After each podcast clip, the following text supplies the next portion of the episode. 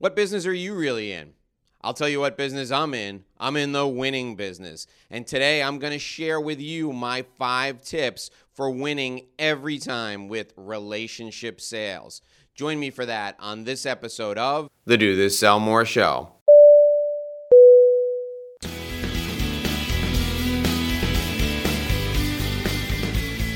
Hey there, workplace warriors. If you are looking to build profitable lifelong relationships, you are in the right place. Welcome to the Do This, Sell More podcast, where you can make more money than you ever imagined and still get home in time for dinner. Don't miss out on expert tips and strategies from best-selling author Dave Lorenzo and his high-performing guests. The formula is easy. Listen and take action. In other words, do this, sell more.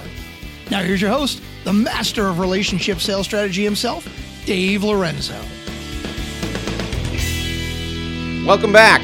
My name is Dave Lorenzo, and I'm here every day. Thanks again for joining me. And today we're talking about the winning business. We're talking about how you can win with relationship based sales. Now, there are many, many, many sales experts out there, and they're delivering tips, strategies, techniques for you to grow your sales. And most of those strategies and techniques will work if you put them into action. There's the issue that we run into with salespeople all the time that they struggle. They struggle with prospecting. They struggle with some of the tips those gurus deliver. And the reason they struggle is because those sales tips, those sales strategies feel unnatural. Think about it. You're sitting at home in the middle of dinner and the phone rings, and you pick up the phone and somebody says, Hey, Joe Smith, thank you so much. I'm glad you can talk to me today. I want to talk to you about your long distance service. Are you ready to switch? I can save you 20%. And you're you got a mouthful of food, your dinner has been interrupted, you've had a long day, and you're sitting with your family. Well, it's tough for you receiving that information. But think about the person who has to call and interrupt hundreds, if not thousands, of people's dinners so they can get them to switch their long distance service. That person has to stay motivated on every single call. That's where you are, and that's where the sales guru garbage comes in. Look, cold calling and interrupting people and pestering the crap out of them. That works maybe one time out of 100 attempts if you're really, really good.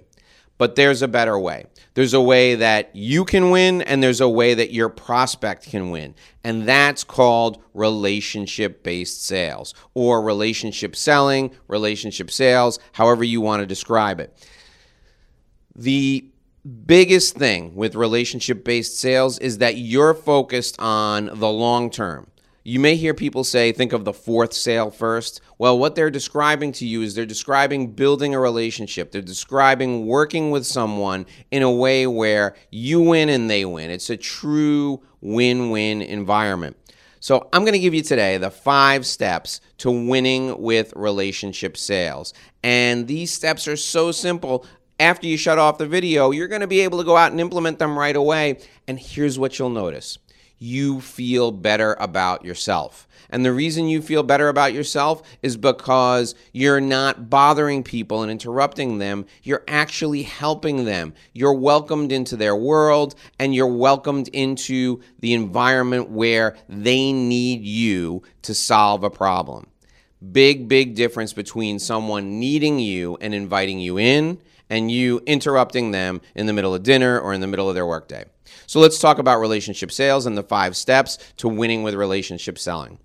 Step number one deliver value by solving a problem or helping your prospect achieve a goal, or at minimum by making an introduction to someone who could be valuable to them.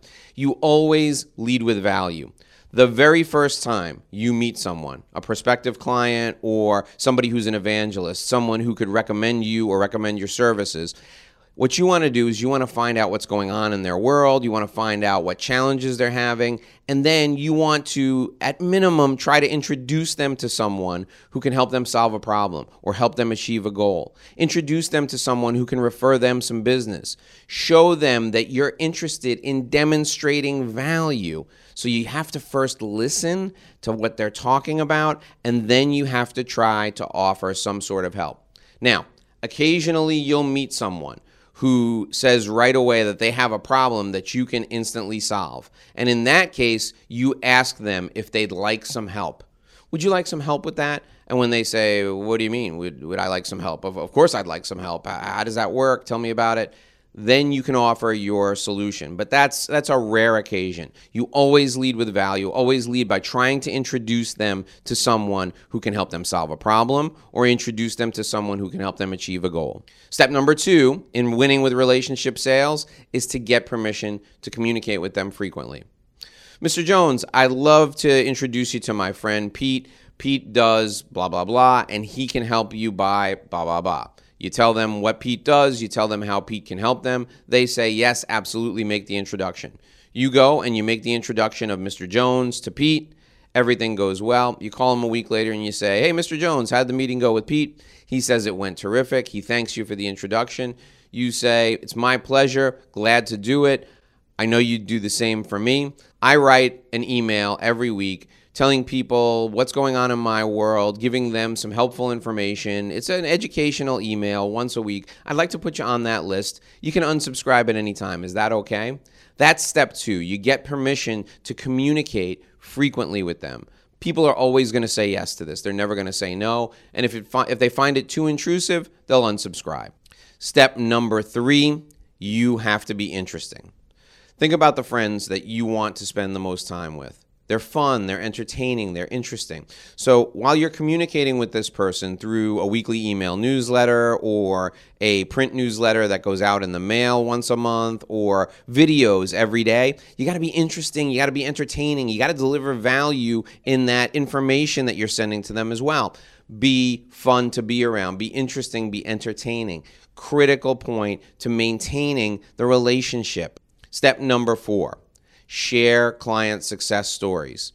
You always want to tell people client success stories and teach them lessons through stories that you tell about your clients. Help them understand the value you provide through stories that your clients tell. Even better, invite your clients in to tell the stories themselves you can interview your clients and send that out as part of your weekly newsletter and have your clients talk about the value you've provided to them, and that will have a huge impact. That will have a massive impact.